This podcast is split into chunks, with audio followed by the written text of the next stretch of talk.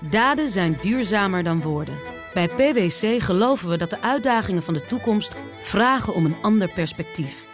Door deze uitdagingen van alle kanten te bekijken, komen we samen tot duurzame oplossingen. Zo zetten we duurzaamheidsambities om in acties die ertoe doen. Ga naar pwc.nl. Mani houdt de financiële markten bezig. En in hoeverre mag een vertrokken ECB-president nog over zijn eigen graf regeren? Dat bespreken we in het beleggerspanel. Vandaag bestaande uit Meri Pietersbloem, lid van het ABN AMRO Beleggingscomité. Bijzonder hoogleraar financiële markten aan de Erasmus School of Economics. Reinder Wietsma, portfolio manager bij IBS Capital Management. En Martine Afkamp, oprichter van Vintessa Vermogensbeheer. Mijn zakenpartner is uh, Tanja Nagel, commissaris bij EY, PNO Consultants en OnCode. Welkom allemaal. Het schema is een beetje veranderd maar de eerste vraag zeker niet. Namelijk wat jullie laatste transactie was. Reinder, jij mag beginnen. Ja, wij hebben eigenlijk helemaal geen transacties gedaan nou. de afgelopen maand. Dus dat is dan weer heel jammer uh, bij IBS. Ik heb zelf wel wat gedaan. Ik heb weer bijgekocht in een onderneming die ik al eerder hier besproken heb. En dat is Verizon. Dat is de operator van de .com domeinnaam. Dat is een monopolist. En dat is een onderneming die maar één taak heeft eigenlijk in het leven nog. En dat is het terugkopen van eigen aandelen. Um, nou, heel mooi lange termijn verhaal. En uh, voor de portefeuille die er ook is voor de lange termijn, heb ik wat, uh, wat aandelen bijgekocht. Ja, ik kun je nog even heel kort uitleggen. Ik herinner me dat je dit eerder hebt toegelicht. Maar ja. wat doet dat bedrijf? Want het is inderdaad een interessante monopolist. Ja, de .com domeinnaam, dus bijvoorbeeld google.com of amazon.com, dat moet allemaal geregistreerd worden. Dat is .nl en andere domeinnamen. En er is één bedrijf dat het doet voor .com. Nou, er zijn ongeveer 140 miljoen .com domeinnamen. En elk jaar moet je 8 dollar registratiefee betalen. Um, en het bedrijf doet verder niet heel veel anders behalve die registratie. Nee, je hoeft ook niet heel veel meer te doen. Nee, nou, ze hebben ook heel weinig kosten, dus ze hebben ongeveer 70% marges die ze daar ook op maken. En het enige wat ze daar verder mee doen is dus hun eigen aandelen terugkopen. Ze betalen geen dividend. Uh, er werken al heel lange tijd 900 mensen en die werken er ook al heel lang. Um, ja, het is een heel saai businessmodel, maar omdat er nog steeds meer .com domeinnamen worden geregistreerd en ze straks de prijs ook wat mogen verhogen, ja, is het wel heel winstgevend. En, en hoe zijn ze aan dat monopolie terecht? Hoe, hoe zijn ze daaraan geraakt? Want het is voor iedereen een interessante business. Ja, toch? in Nederland is het in een stichting gestopt, maar de Amerikaanse overheid heeft ICANN, dat is International Corporation for Assigning Names and Numbers. Dat is een overheidsorgaan. En die heeft een lifetime contract gesloten met Verizon om dit te doen voor de Amerikaanse overheid. En, en wij in Nederland en Europa hebben het vaak publiek gemaakt, dus het gaat ook weer naar een goed doel. Maar de Amerikanen zouden de Amerikanen niet zijn als ze er gewoon uh, harde commercie van gemaakt. In het geval van de Amerikanen gaat het uiteindelijk naar jou. Uh, ja, ja. Uh, waar ik heel blij mee ben. Ja, dat is ook een goed doel. Dus dat is, Op een bepaalde manier. Martine, wat is jouw laatste transactie? Nou, wij hebben ook geen hele grote transacties gedaan. Want we zijn ook waren heel blij met de posities die we hebben. En, maar wat ik wel doe voor klanten is uh, Shell bijkopen, her en der. Nu, de ja, afgelopen hoor. dagen? Ja, gewoon in het algemeen. Gewoon iedere keer als ik denk van nou ja, sommige, in sommige gevallen willen de belangen wat ophogen. Het is natuurlijk mooi voor het dividend. Ik bedoel, in dat geval ook groot aan het aandelen inkopen. Ze willen tussen 2021 en 2025 125 miljard teruggeven aan aandeelhouders. Dus een beetje een soortgelijk verhaal. Uh, dus nou ja, bedoel, en het maakt mij eigenlijk niet zo heel veel uit uh, waar die koers staat. Want uh, als ik gewoon iedere keer boven de 6% dividendrendement al gewoon binnenhaal, nou ja, dan vind ik dat heel veel, heel fijn. En dat is heel veel meer dan op een spaarrekening. Ja, en eh, het was bij jou rustig, Reiner, het is bij jou dus rustig geweest uh, ja. als je kijkt naar je bedrijf. Is dat, is dat typisch december?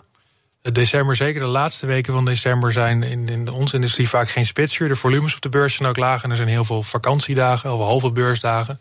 Dus ja, dat is ook niet het moment voor ons om hele grote posities te willen, willen wisselen. En bij jou ook niet? Nee, jawel hoor. Maar uh, het hoeft er niet. Want het, uh, bedoel, je hebt natuurlijk zelf gezien ook hoe het beursjaar is gelopen. Dus als alles goed loopt, is het goed. Maar bij ons is het juist aan het eind van het jaar veel drukker. Omdat mensen dan vaak nog wat meer tijd hebben. Natuurlijk er zoveel te doen is over die lage rente op die spaarrekening. En dat ze dan dus mooi eens kunnen kijken of ze misschien toch een, een deel willen gaan uh, beleggen. Meri. Ja, bij ons ook heel rustig. Ja. Dus ik, ja, ik kan Reinder een hand geven. Wij hebben niets gedaan met de portefeuille. Ik stond hier ook vlak voor kerst. Ja. En toen heb ik gesproken over wat uh, aankopen in individuele aandelen, wat kleine wisselingen. Maar wij hebben de portefeuille stabiel gehouden en zijn heel bewust nieuwjaar ingegaan met een neutrale weging voor aandelen. Een onderweging in obligaties en wat meer liquiditeiten die we wat in uh, willen zetten als we zeg maar het herstel wat verder uh, doorzien klinken in de, in de economie. Dat is wel, uh, zeg maar wel onze verwachting. Um, en ja, en we zijn heel blij met, met de positionering in de huidige portefeuille. Dus Laten we het uh, zo meteen aan het einde van dit panel nog even hebben over uh, 2020 en waar je wel in moet zitten, waar je niet in moet zitten. Ondertussen is er natuurlijk de afgelopen dagen wel het een en ander gebeurd. Oplopende spanningen tussen de Verenigde Staten en Iran, onder andere. En in het kielzog daarvan ook Europa, het Midden-Oosten. Um, er zijn al mensen die zeggen waarschijnlijk gekscherend dat er een derde wereldoorlog aan zit te komen. Maar als ik dat zou willen afzwakken, dat signaal, dan moet ik even naar jou kijken, volgens mij, Martine. Want jij denkt het zal allemaal wel meevallen. Nou ja, ik ben geen helderziende. Dus in die zin kan ik, weet ik niet of dat mee gaat vallen. Maar ik weet wel dat in het algemeen eh, effecten op de beurs wel meevallen. Uh, je ziet het eigenlijk nu ook al. Uh, als je kijkt, nou ja, dan is er even een paniekreactie. Of paniek is een heel groot woord. Het is meer een aanleiding om even, van, even wat geld van tafel te halen. Zo zie ik het meer.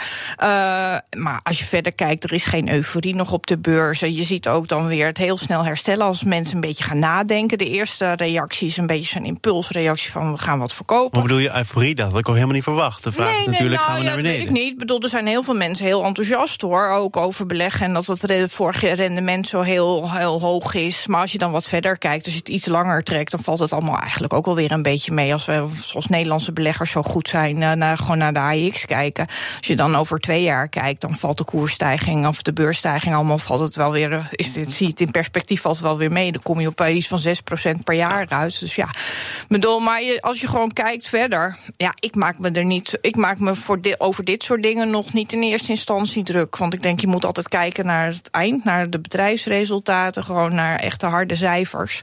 En uh, ja, door de tijd heen, als je dan wat langer meegaat in het vak, zeg maar, dan uh, zie je ook, dat klinkt ook weer. Maar dan zie je gewoon dat, dat dit soort momenten eerder koopmomenten zijn als, als, de, als een beetje zo'n paniekreactie ontstaat dan iets anders. Maar dan ga je er ook vanuit dat er verder niet zoveel gebeurt. Nou, je zegt, ik kan niet in de toekomst kijken, maar zelfs dan, bedoel, uh, je ziet het ook, uh, je zag het in het verleden ook met uh, natuurlijk de inval van de Verenigde Staten in Irak. Als je gewoon dan op wat langere tijd kijkt, als je drie maanden kijkt en zes maanden kijkt, dan ging de, de S&P ging ook gewoon weer omhoog. Hè? Dus ja. Maar, maar de, over 2019 is, is wel gezegd, uh, Meri, nou, sommige dingen zijn op het nippertje nog goed gegaan. Hè. De Verenigde Staten en China hebben elkaar een beetje, zijn elkaar genaderd. Brexit, dat lijkt nu toch een soort van oplossing voor in zicht. Althans, we zijn weer een stapje verder. Um, maar werd er ook wel bij gezegd, ja, dat is allemaal vooruitgeschoven naar 2020. Dat wordt een turbulenter jaar. En dan begin je op deze manier. Is dan enige zorg toch wel op zijn plek? Nou, ik denk dat enige voorzichtigheid wel op zijn plek is bij deze hoogte van koers. En je ziet ook dat uh, met zo'n uh, met zo'n aanval van de VS op Iran, die toch onverwacht was, dat de markt dan daar wel meteen op reageert. En terecht, uh, ik ben het wel met Martine eens dat een deel zich alweer heeft hersteld. Ongeveer de helft van de schade heeft zich alweer hersteld. Als je kijkt dat bijvoorbeeld goud 2% omhoog was, um, olie was ook ongeveer 2,5% omhoog, aandelen ongeveer een procent eraf. Nou, de helft daarvan is alweer goed gemaakt uh, de, de, afgelopen dag. Um, dus ik denk dat, uh, kijk, de vraag is nu en waar markten zich zorgen over maken, is wat zijn de verdere gevolgen? Wat is de verdere uitval in het Midden-Oosten? En ik denk dat we daar het laatste nog niet van hebben gezien. Maar daar kan ik jullie op dit moment ook niet heel veel over vragen, want dat weten nee. we nog niet. Nee, dat weet je niet. Uh, maar ik denk wel dat het een aardverschuiving is in zekere zin in het politieke domein. Maar ik denk dat de markt er redelijk relaxed over is al. En beleggen is er altijd, en dat is een beetje een cliché, maar er is altijd wel iets om je zorgen over te maken. En we hebben het nu niet over de Italiaanse schuldenproblematiek. Er is nog vergrijzing, er is nog van alles aan de hand wat ons in de toekomst allerlei problemen zal opleveren. Waar we nu ja, niks mee kunnen, maar als belegger zelf is Iran een, een niet zo'n hele belangrijke economie. Voor de olieindustrie maakt het ook betrekkelijk weinig uit. Dus maar maak je het iets te klein door dit alleen maar te betrekken op Iran? Want het zegt iets over eh, de intenties van Amerika. Het zegt iets over de situatie in het Midden-Oosten. Het zegt iets over houden we ons aan een atoomdeal of niet. Het zegt iets over uh, wat kan Europa daar nog voor in spelen. De kwetsbaarheid van Saudi-Arabië, ja. nou ja, het Midden-Oosten. dat hebben we natuurlijk vorig jaar al gezien. Dat er een droneaanval kwam op de installaties van Aramco. Ja. Maar ook daar, dat is ook al, dat herstelde ook heel snel. En natuurlijk, bedoel, uh, ik denk dat je het, het plaatje iets groter groter moet zien als je dan het hebt over de olieprijs. Dat is niet alleen afhankelijk van wat er in Saudi-Arabië gebeurt en Iran. Uh, dan moet je meer kijken van waar kom. Oh, dan kan je ook kijken naar de Verenigde Staten, waar natuurlijk schalieolie misschien wel over zijn hoogtepunt heen is. Uh, dat zijn veel grotere, belangrijkere ontwikkelingen voor zo'n olieprijs, die uh, op de wat langere termijn veel meer impact hebben. Maar wat doet dat, denk je, met goud? Gaan meer mensen nu in goud investeren? Nou, dat ze Weet ik niet. Het is altijd zo'n traditionele veilige haven. Maar aan de andere kant zie ik daar ook weer niet zo heel veel in gebeuren. Ik denk dat een, een deeltje, als je dat in een goed gespreide portefeuille hebt, dat je een deeltje daarin kan doen. Maar ik denk niet dat het de heilige graal is. Nee, maar de goudprijs is natuurlijk wel sinds het midden van 2018 opgelopen van 1200 naar 1600. Heb je hem daar weer bij, of niet? Ja, er is toch weer een grafiekje meegekomen. Heel mooi. Ja, nee, dat vind ik mooi om te zien. Ja, um, maar goed, dat is natuurlijk wel uh, in heel rap tempo omhoog gegaan. En je zag ook wel dat dat, ja, dat is, dat is denk ik wel. Uh, het geval hier. Uh, maar goud is wel aantrekkelijk gebleken in 2018 bij een hele lage en zelfs negatieve rente uh, van obligaties. En toch weer als zeg maar alternatief veilige haven. Ja, maar, dan, maar in het eerste wat je noemt, hè, het is in ieder geval niet negatief, dan is het mm. meer een belegging in plaats van echt een veilige haven. Nou, het is een beetje van beide. Ja. Het is natuurlijk ook speculatief wat er wordt aangedreven hier. Op de hele lange termijn, als je terug gaat kijken naar de Romeinse tijd, kon je voor een ounce goud kocht je ongeveer een mooi soldijpak. als je nu naar OGE gaat, kun je voor een ounce goud een heel mooi maatpak halen. nou, dus over de hele lange tijd is het, is het waardevast, maar daar is het ook wel mee gezegd. Je maakt er geen extra rendement mee buiten dat het zijn koopkracht ongeveer houdt. Toch even terug uh, naar nu, van de Romeinse tijd naar nu. Uh, want Martine, jij zei net, ja, ik heb, uh, het was rustig, maar ik heb wel wat Shell gekocht. Ik dacht dat dat wel te maken zou kunnen hebben met wat er de afgelopen dagen is gebeurd. Want die olie- en gasbedrijven, die kunnen natuurlijk wel van profiteren. Ja, maar dat is, niet, uh, dat is niet mijn hoofdreden. Want dan ben ik een hele korte termijn belegger. Ik zie het meer, wat ik ook zei, ik zie het meer voor de lange termijn. Dat Shell echt wel degelijk ook investeert in natuurlijk alternatieve energiebronnen of nieuwe energiebronnen. Uh, ondertussen blijven we nog wel heel lang afhankelijk ook van olie. Uh, dat dividendrendement, wat ik interessant vind ik hoef niet altijd uh, zeg maar, de aandelen die het hoge, die de meeste percentage kunnen stijgen, die hoef ik niet per se te hebben. Ik vind van dat soort cashflow-generatoren in de portefeuille ook heel prettig om te hebben. En dat is dan ook weer een beetje, waar moet je heen hè, met je geld? Want met obligaties, nou ja, daar zit ik al tijden onderwogen in. Omdat ik daar, dan, als je dan zeg maar, risico ten opzichte van, de, eh, ten opzichte van rendement ziet, nou, dat vind ik dan niet zo in verhouding. Nee, maar je hebt ook vorig jaar natuurlijk wel gezien enorme verschillen in. Rendementstijging tussen sectoren in aandelen. Maar ik bedoel, informatietechnologie die gewoon, ik weet niet, uh, eh, 35% of zoiets omhoog is, maar uh, energie maar 7 tot 9%. Dat, dat schrikt niet af voor jij? Nee, helemaal niet. Want je hebt een goed gespreide portefeuille. Hè? Dat is het mooie. Dat, kijk, dat, het zou juist heel slecht zijn als alles met die percentages die je in eerste instantie noemt omhoog zou zijn. Want dan zou ik veel meer, veel te veel risico lopen in een portefeuille. Hmm. Uh, dus ik vind het juist heel netjes, heel goed als niet alles in dezelfde mate reageert. En maar Miri, jij stelt deze vraag niet voor niks.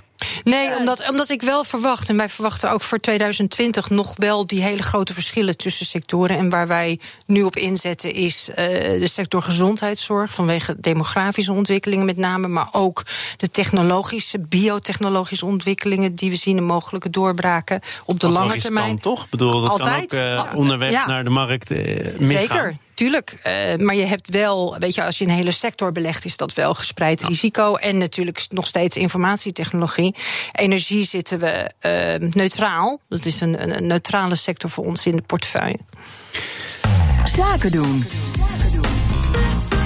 Laten we met het beleggerspanel inderdaad nog even vooruitblikken op 2020. Dat beleggerspanel bestaat uit Mary Pieterse-Blom, lid van het ABN AMRO Beleggingscomité, bijzonder hoogleraar financiële markten aan de Erasmus School of Economics, Reinder Wietsma, portfolio manager bij IBS Capital Management en Martine Afkamp van Vintessa Vermogensbeheer. Reinder, eh, we hebben eh, met het vorige beleggerspanel vorige week teruggeblikt op 2019. Dan zou je zeggen, dan is het nu tijd voor een vooruitblik naar 2020. Mary was er al voorzichtig aan begonnen.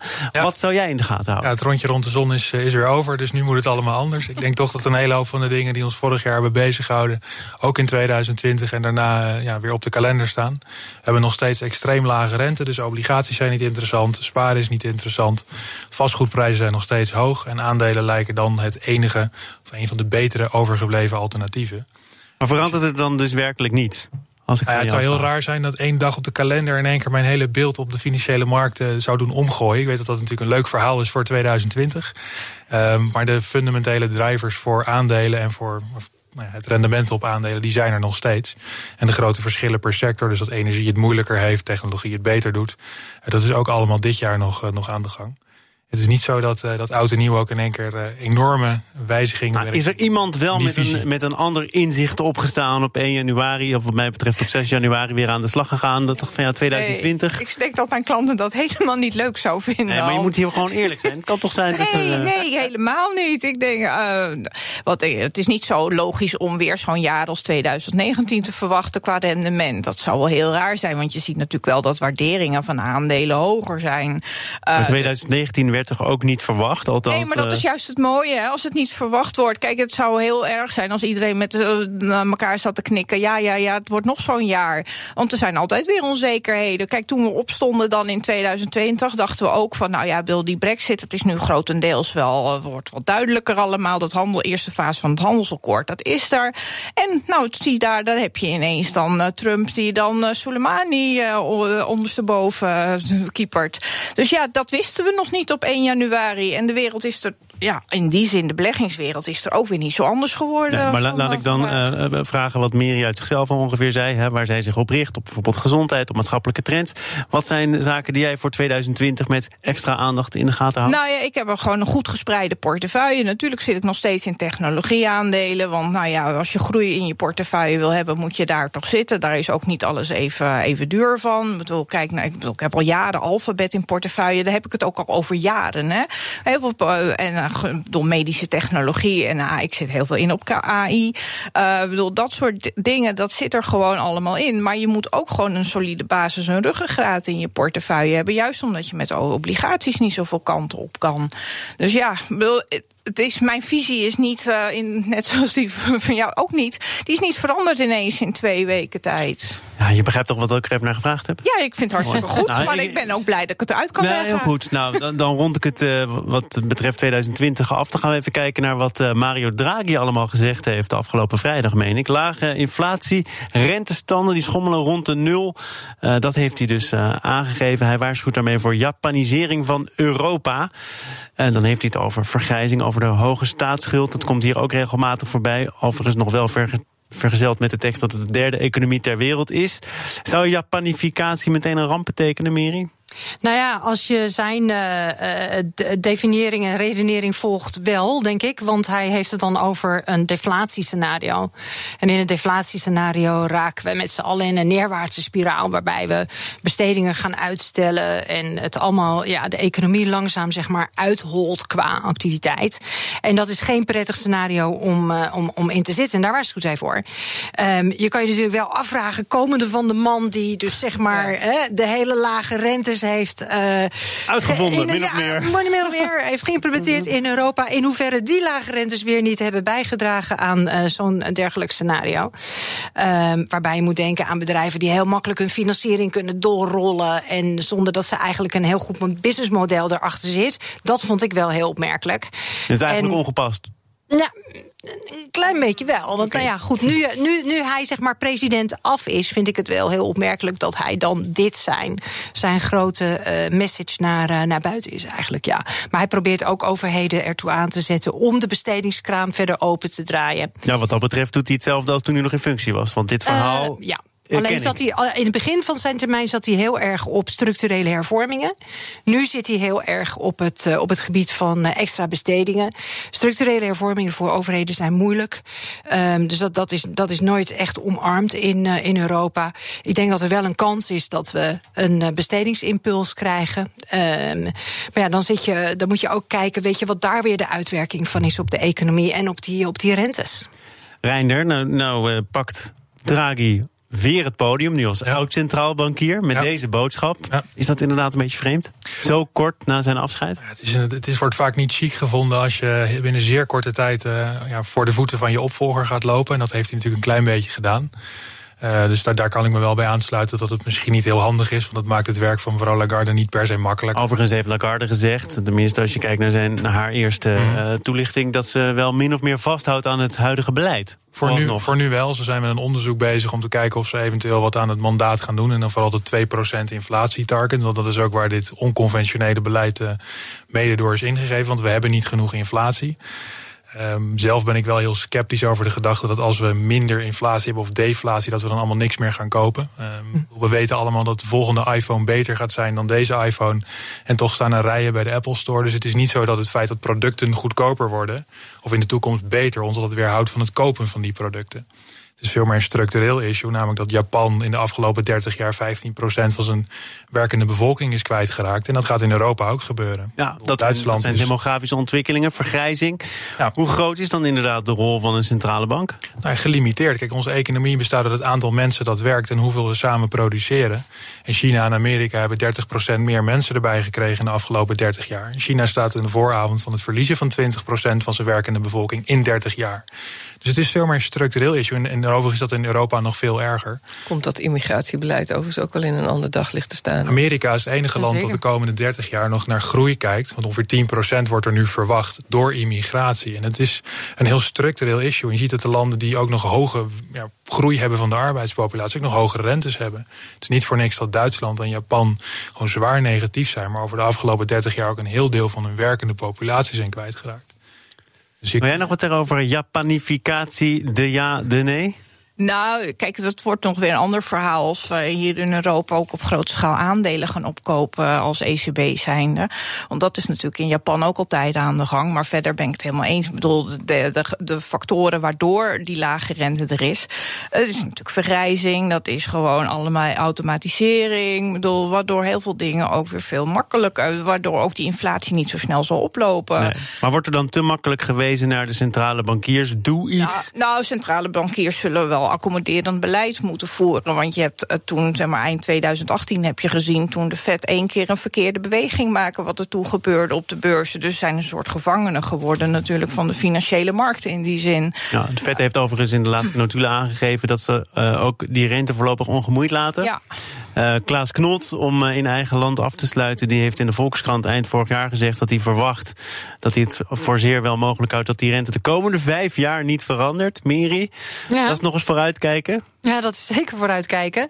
Uh, en daarmee uh, herhaalde hij ook wel wat het IMF eerder had gezegd in oktober. En de grote boodschap daar uh, was dat je dan ook wel heel goed moet blijven kijken naar de stabiliteit op beurzen. Juist omdat het natuurlijk zo'n lage renteomgeving enorm risicovol gedrag aanjaagt. En dat zie je overigens niet alleen in aandelen, dat zie je ook in obligaties. Dat mensen dus in ja, bedrijfsobligaties gaan zitten met weet je, lage uh, onderliggende kredietwaardigheid. Dus dat is allemaal pact en parcel zeg maar, van deze omgeving. En ja, daar moeten we wel voor blijven waken. Maar die omgeving is dus die lage rente. Eh, je zou kunnen beweren dat die heel moeilijk nog verder omlaag kan. Dat die toch eerder omhoog gaat, iets omhoog gaat, dan nog verder omlaag. Uh, niet helemaal mee oh. eens. Uh, wij denken dat er uh, nog wel een uh, verlaging in zit. Zowel bij in de Verenigde Staten een kwartje eraf, als ook in Europa een dubbeltje eraf van de rente.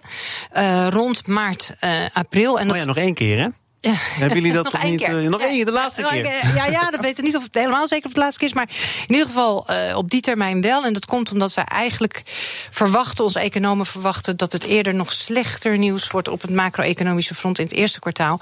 Voordat het weer beter wordt. En dat zal de centrale banken ertoe aanzetten om nog één keer die verlaging door te voeren. Dat is onze verwachting.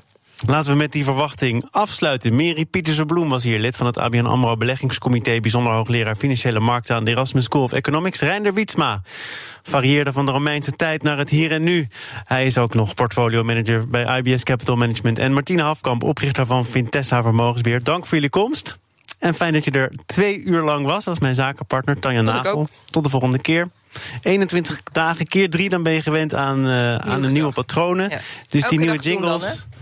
Nieuwe reclametijden. Oké, nou, ik hoop dat jij er ook aan kunt wennen, want ik zie jou graag weer terug.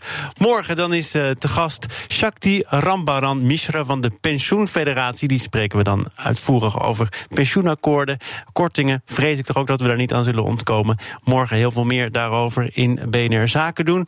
Eerst de nieuwsupdate zometeen en dan Nieuwsroom, onze dagelijkse podcast van het FD en BNR. Veel plezier, tot morgen. Daden zijn duurzamer dan woorden. Bij PwC geloven we dat de uitdagingen van de toekomst vragen om een ander perspectief. Door deze uitdagingen van alle kanten te bekijken, komen we samen tot duurzame oplossingen. Zo zetten we duurzaamheidsambities om in acties die ertoe doen. Ga naar pwc.nl.